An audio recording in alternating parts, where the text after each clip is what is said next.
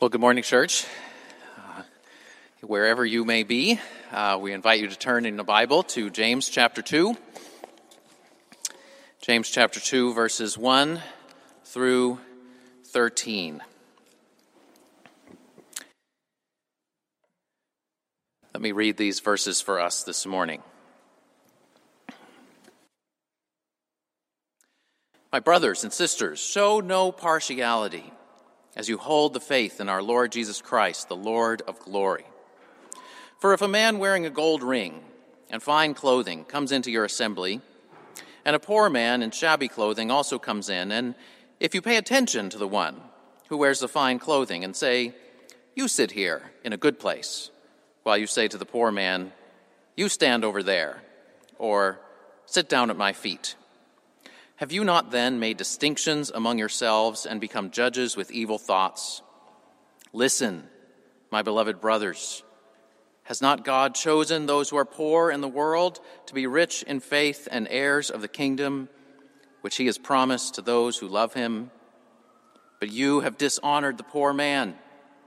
Are not the rich the ones who oppress you and the ones who drag you into court? Are they not the ones who blaspheme the honorable name by which you were called? If you really fulfill the royal law, according to the scripture, you shall love your neighbor as yourself, you are doing well. But if you show partiality, you are committing sin and are convicted by the law as transgressors. For whoever keeps the whole law but fails in one point has become accountable for all of it. For he who said, Do not commit adultery, also said, Do not murder.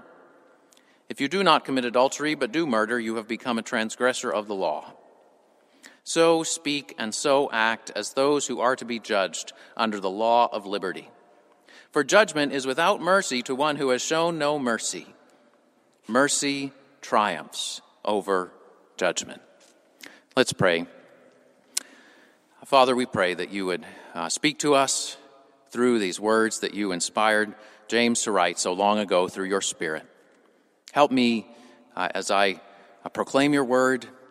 Help each of us in our different locations as we listen and take to heart what you have to say for us today. May you be glorified. May your Spirit do his work. In Jesus' name, amen. Well, one of the things my family and I have enjoyed doing together recently is cooking. Uh, we've tried some new recipes over the last several weeks, and the results have generally been quite satisfying. On Mother's Day, which happened to be our wedding anniversary, our older children, Nathan and Grace, wanted to make breakfast for us on their own, without us present in the kitchen at all. We were a bit nervous at first, but they did a great job. Now, when we're all cooking together, our two year old, Hannah, likes to mix the pancake batter or the scrambled eggs or whatever is in the bowl on the counter. She can be quite engaged, but like any other two year old, she also needs to be carefully watched so that she doesn't take some chili powder and add it to the pancake batter or dump the coffee grounds into the scrambled eggs, right? In order to be successful in cooking, you need to have good ingredients in good proportions, and you need to carefully avoid and resist anything that would spoil or contaminate the batter. Now, in the same way, to be healthy and growing as Christians, we need to mix together healthy uh, proportions of God's Word and prayer, of solitude uh, and fellowship, uh, of humble confession and thankful praise, those kinds of things will make for good spiritual nourishment. But in the passage we just read, James is concerned that his people have added something bad to the mix, added something that will spoil uh, their uh, spiritual nourishment. Don't combine faith with favoritism, he says. The ESV translates it partiality. So this morning I want us to look at our passage in three parts. First, what is favoritism or partiality in verses 1 to 4? Second, why favoritism can't be combined with faith in Jesus Christ, verses 5 to 11. And third, the Christian alternative to favoritism. So, first, what exactly is favoritism? Literally, verse 1 can be translated Do not in favoritisms uh, the word is actually plural, indicating that there are many different expressions or ways of showing favoritism. Do not in favoritisms hold the faith in our Lord Jesus Christ. But then James goes on to give one very specific and colorful illustration of favoritism in verses 2 and 3. A man wearing a gold ring, uh, literally gold fingers, with bright, clean, uh, fine clothing, walks into church, and a poor person in shabby, smelly, filthy clothing also comes in. And the usher at the door, or whoever might be greeting them, immediately pays special attention to the well dressed, wealthy man and makes sure that he has a good, comfortable, honorable seat, but rudely tells the second guy to stand in the corner or sit on the floor. Now, we don't know whether this exact scenario had actually happened in a first century Christian meeting, and James had heard about it and he was addressing it. Uh, but we, it is evident that James was not just giving a hypothetical example here. He was concerned about a real and serious pattern of favoritism that was manifesting itself in one way or another within the Christian community. Verse 6, he says, You have dishonored the poor man. And for James, this was a very serious concern. In verse 4, he says, You've made distinctions among yourselves. Now, that could also be translated, You have wavered within yourselves, or you have become inconsistent within yourselves. It's the same verb that appeared in chapter 1, verse 6, and is translated there, doubt.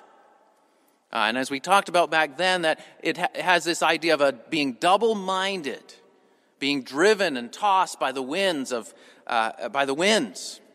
And as we said earlier, a double minded person is not just somebody who has unanswered questions or troubled emotions. A double minded person has divided loyalties. A double minded person is not steadfast in their love for God. James is calling us in his epistle here to steadfast love for the Lord who steadfastly loves his people.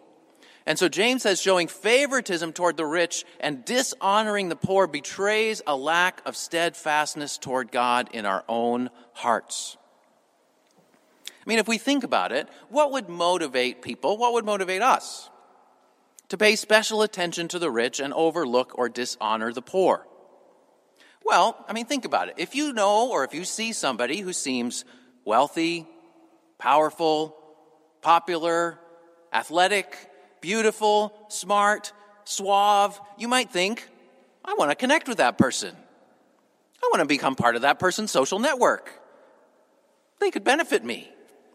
Or you might be intimidated by them. You might think, well, I'm, i better make sure to stay on their good side because I don't want to get on their bad side. On the other hand, if you see somebody and in your assessment they seem poor, powerless, unpopular, ugly, smelly, awkward, you might tend to avoid them and look the other way. You might think, maybe that person doesn't have much to offer me, except for their problems. I'd rather avoid them. And you know, often this, ha- this happens very often, and often it happens almost subconsciously. We don't even realize what's going on. We don't even sort of express those thoughts in our own head. We just instinctively turn away or instinctively fix our attention. Of course, this can happen in person, this can happen on social media, this can happen in all kinds of contexts. And James says this is a very serious issue. He says you've become judges with evil thoughts. In other words, you've been thinking and reasoning and coming to conclusions that are inconsistent with your faith in the Lord Jesus Christ. You're not seeing people the way God sees them. You're not treating people the way God treats them. You're making judgments according to worldly or selfish standards that are, don't match up with God's. Now, according to the Bible, there are appropriate and godly reasons to honor certain people in distinctive ways. For example, husbands and wives are commanded to show special honor to one another and to give special priority uh, to pursuing and maintaining and growing in their marriage covenant. And sometimes that might mean drawing back for a time or saying no to some other opportunities or uh, limiting some kind some other relationships. Uh, children are commanded honor and obey your parents. Right? It's appropriate for children to pay more attention to their parents than to anyone else in the world. And it's right for adult children to continue honoring their parents by, among other things, seeing that they're cared for in their old age, according to their needs, even if in some cases that calls for sacrifices. God's people, as God's people, we're instructed to honor the governmental authorities as they carry out their God ordained role in the world, as well as honor church elders who lead and teach God's people faithfully. Uh, we should also honor elderly members of the church in particular ways. 1 Timothy 5 1 and 2 says, Don't rebuke an older man, but encourage him as you would a father. Treat younger men as brothers, older women as mothers, younger women as sisters in all purity. All right? In the family of God, uh, we honor one another in distinctive ways. Uh, Paul indicates that we rightly honor men and women in the church not by pretending that we are all identical in every way, but by appropriately recognizing and honoring one another's distinctive gifts and contributions. So the Bible isn't saying that we should never honor anyone in any distinctive ways. I mean, for one example, if an elderly person with a cane walks into the room, you better make sure they have the best seat. And ask somebody else to move, or you move if you need to. Right? What the Bible is, what James is warning us against is favoritism, and we might define that as honoring some people and dishonoring others for ungodly and self serving reasons. And in this passage, James is particularly concerned about favoritism that dishonors the poor and vulnerable. Now, of course, it is possible to do the opposite, to dishonor the rich and unjustly favor the poor. Uh, Leviticus 19:15, which we had read out earlier for us, says, "You shall not be partial to the poor or defer to the great, but in righteousness you shall judge your neighbor." Right? There's equal justice before the law back in Leviticus. Uh, and so it's, po- you know, it's possible to express resentment toward everyone who is uh, wealthy or more privileged than we in some way or other. That's not a godly thing. It's possible to uh, dismiss the perspective of anyone who hasn't had the same troubles uh, as we might have. Uh, and, and, and those are attitudes to resist. But James's primary concern was not that people would unjustly favor the poor and dishonor the rich right? In most times and most places, the mo- far more prevalent temptation is to favor the rich uh, and dishonor the poor. To favor those who are privileged or, uh, or have all kinds of uh, uh benefits in many ways, and to dishonor people who are poor or more vulnerable. And that's why over and over, the Bible specifically commands God's people, uh, along with specifically saying that we, uh, husbands and wives should honor each other, children should honor their parents, we should honor governmental authorities and church leaders. The Bible specifically commands us to honor the poor and vulnerable and show particular care, concern, and concern for their well being. Just a few examples. Deuteronomy 10, 7 through 9, 17 through 19. For the Lord your God is God of gods and Lord of lords, the great, the mighty, and the awesome God who is not partial and takes no bribe. God executes justice for the fatherless and the widow and loves the sojourner, giving him food and clothing. Love the sojourner, therefore. For you are sojourners in the land of Egypt. Or Proverbs 14:31, whoever oppresses the poor shows contempt for their maker. But whoever is kind to the needy honors God. Or consider Jesus' own words. When you give a banquet, Jesus says, invite the poor, the crippled, the lame, the blind, and you will be blessed. There's not a corresponding verse where Jesus says, when you give a party, make sure to invite people who are healthy and wealthy and, and wise. Right? He knows we'll do that already. No, he says make sure to include and invite and celebrate, right? Not just sort of give aid, but to celebrate with people who are poor and vulnerable. Now, why does God specifically remind us to, right? God specifically reminds us to do this because these are the people who would, uh, are, are most in danger of being dishonored and mistreated and overlooked in this world. And God wants us, his people, to express his particular care for the poor and vulnerable so that they know that God has not forgotten them. Now, in our church, I can think of several examples of people who are actively showing care and concern and honor for one another and looking out for, e- looking out for each other in the ways that we might be vulnerable. Uh, just this past week, someone who was homeless not too long ago said to me, I'm thankful that our church really cares and reaches out. Brothers and sisters, let's continue doing that. Let's not become weary in doing good. Now, before we go on to the next point, uh, I also want to say that in this passage about favoritism, we see that James is speaking to the same issues in the first century on perhaps a smaller scale that our nation has been dealing with and that have erupted this week on a large scale.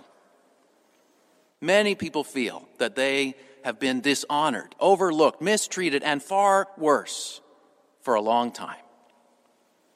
George Floyd was only the most recent example.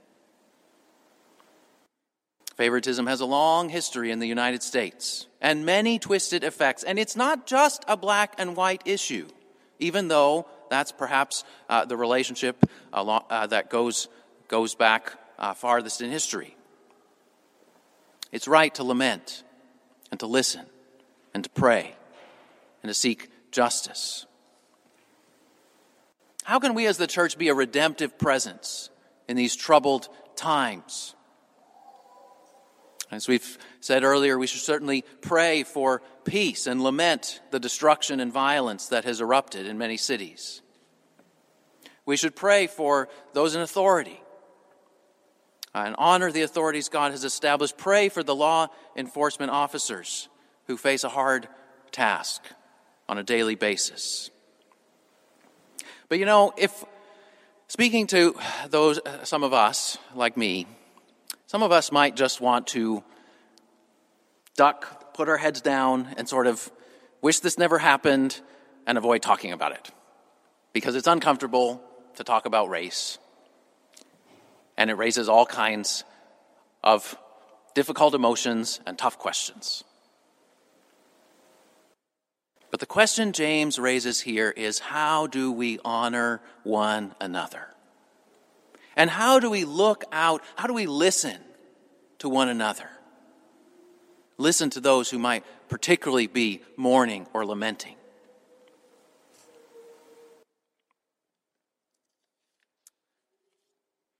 James calls us here to examine our own hearts and to take active steps by the power of the Holy Spirit to love our neighbors as ourselves and to seek to be a redemptive and justice seeking and healing presence in this world by the power of the Holy Spirit. Let's pray that we might be able to do to, to move in that direction by God's grace. So that's what favoritism is honoring some people and dishonoring others for ungodly and selfish reasons. And James is concerned about that, right? Not just when it erupts into a national crisis, but just when it happens on a day to day basis and when it manifests the self serving attitudes of our own hearts. So, first, that's what favoritism is. Second, James shows us why faith in Christ and favoritism can't be combined. Verses 5 through 11, James gives us three reasons why we, as believers in the Lord Jesus Christ, must resist and avoid favoritism. Uh, verse 5, he says, favoritism is contrary to the character of God. Has not God chosen those who are poor in the world to be rich in faith and heirs of the kingdom which he has promised to those who love him? Now, just to be clear, James does not say here that God has chosen all poor people or only poor people to be part of his kingdom.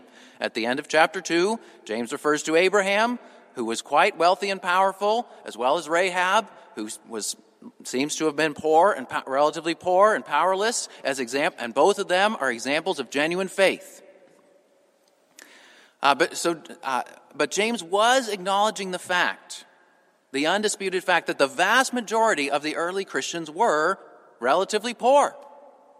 I mean, the vast majority of people in society back then were poor. And that was true in the church as well. And some well educated pagans mocked the early Christians for this very reason. They said, How could Christianity be the true religion if it appeals to so many people who lack formal education, like slaves and women and children? But James wasn't ashamed of that fact. James says God himself has delighted to bestow spiritual riches and everlasting honor upon people who the world despises and dishonors, upon everyone who loves the Lord. And the Apostle Paul said the same sort of thing in 1 Corinthians 1. He says, Not many of you, remember, he says, not many of you are wise according to worldly standards. Not many were powerful, not many were of noble birth, but God chose what is foolish in the world to shame the wise. God chose what is weak in the world to shame the strong. God chose what is low and despised in the world, even things that are not, to bring to nothing things that are, so that no human being might boast in the presence of God. You see, all the qualities that uh, might attract us, that we might be tempted to uh, pay attention to people for the wrong reasons being wealthy, being powerful, being popular, being athletic, being beautiful, being smart, being suave. None of those qualities will get anybody any closer to entering the kingdom of God. The only way to get in is to humble ourselves and to recognize our spiritual poverty, our desperate need for God and His mercy. That's why Jesus' Beatitudes begin with the word, Blessed are the poor in spirit, for theirs is the kingdom of heaven. James says, If God delights to honor the poor, so should we. So, favoritism is contrary to the character of God. Uh, that's the first reason why faith and favoritism can't be mixed together, combined. In verses 6 to 7, he gives us a second reason. He says favoritism is practically foolish. James is speaking to his people. He says, Think about the people who are causing you trouble, dragging you into court, persecuting you for being Christians. It's not the poor who are causing you trouble, by and large, it's the rich. Now, once again, James is not saying that all rich people are evil. He's painting with broad brushstrokes. But he's saying, Think. Why are you paying special attention and giving special honors to people who are treating you so badly? They're not on your side. You won't be able to satisfy them no matter how nice of a seat you give them. Now, we should not mistreat our enemies. Jesus taught us to love our enemies, to do good to those who hate us, to pray for those who persecute us, and to persevere in doing those things. You know, it's possible to become excessively focused on trying to please hostile, or unreasonably demanding people who may never like us, respect us, or appreciate us in the end. And the problem with that is, in the process of trying to please other people who we're really being intimidated by, we're not actually doing it out of love, we're doing it primarily out of intimidation. We neglect other people who won't demand our attention, but who would greatly benefit from it. So James warns us that favoritism can be practically fool is practically foolish. It's contrary to the character of God, it's practically foolish, and third, it's a violation of God's law. Verses 8 to 11, Jesus taught us that at the heart of God's law is his command to love. First, to love God with all our heart and soul and mind and strength. James referred to that command already in verse 5 and in chapter 1, verse 12. But here he quotes the second part of that command love your neighbor as yourself. And he says, favoritism transgresses that very command to love that is at the heart of God's law. And that's not, and it's not just a minor issue that can be simply overlooked. Verse 10, James says, God's moral law is not just a bunch of separate and disconnected commands that we can pick and choose which ones we like.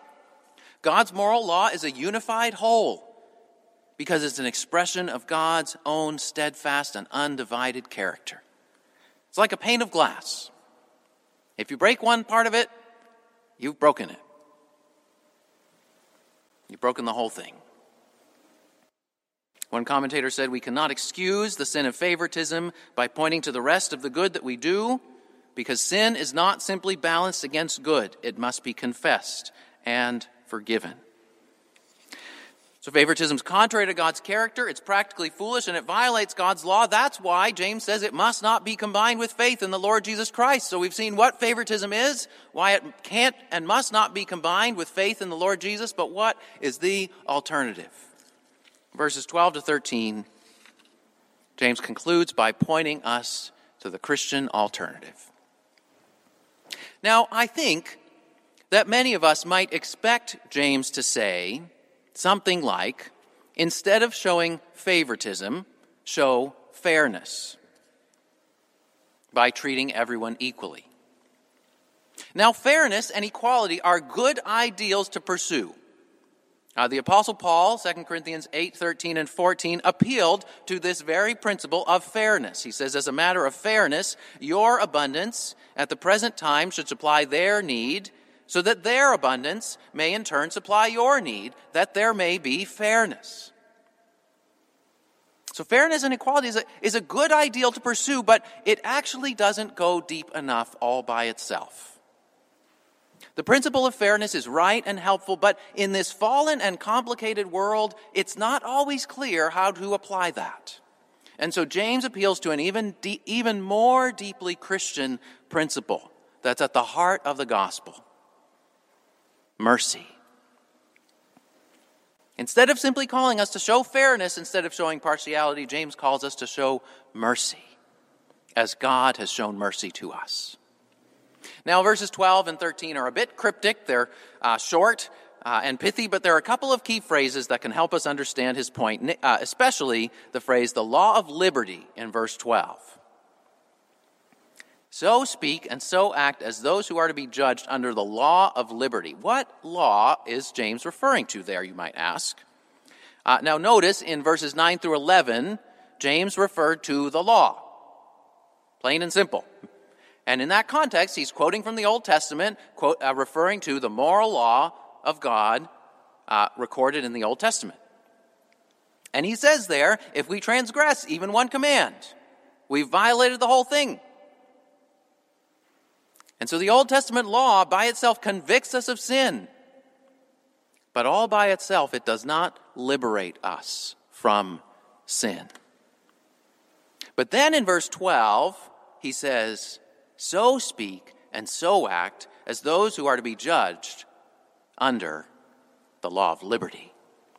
It could even be translated the liberating law.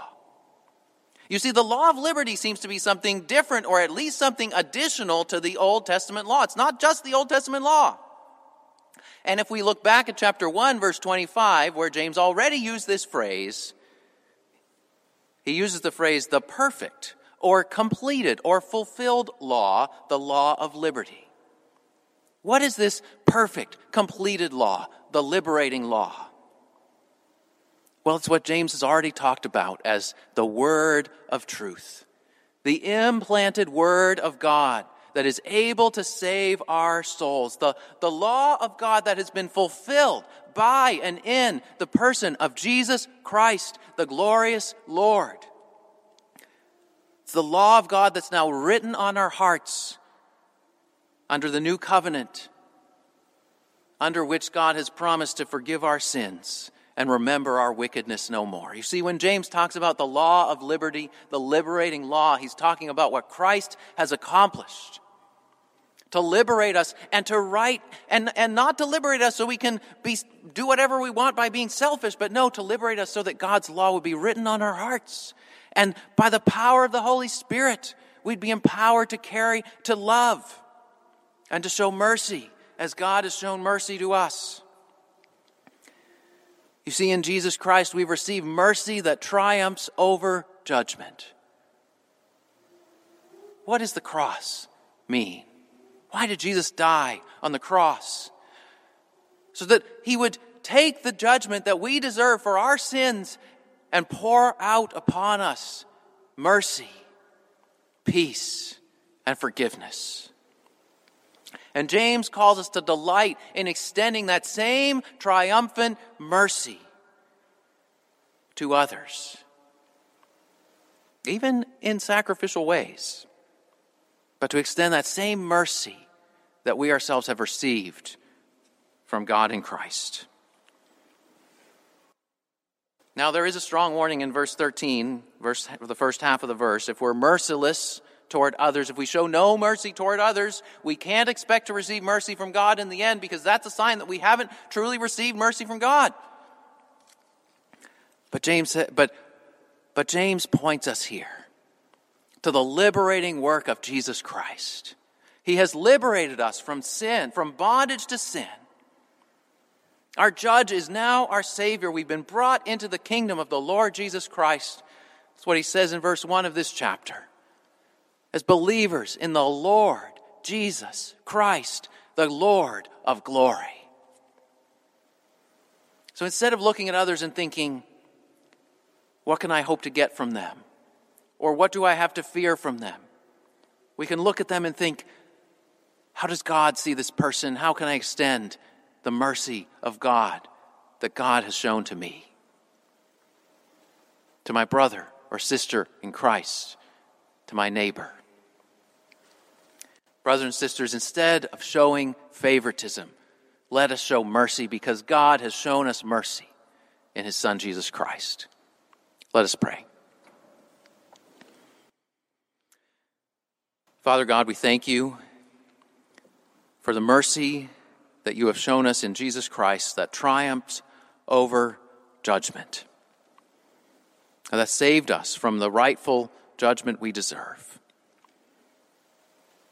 Oh God, would you cleanse our hearts from favoritism, from partiality that infects our hearts and manifests in our lives? Would you most of all fix our eyes on you? You, Lord, would you be our vision, the Lord of our heart? As we fix our eyes on you, as we grow in our love for you, May we be empowered to love our neighbors as ourselves, to love one another as you have loved us. Lord, as we do this, may we be an aroma of Christ in this world. Lord, the fragrance of mercy, righteousness, and peace that come from you. Pray these things in Jesus' name. Amen.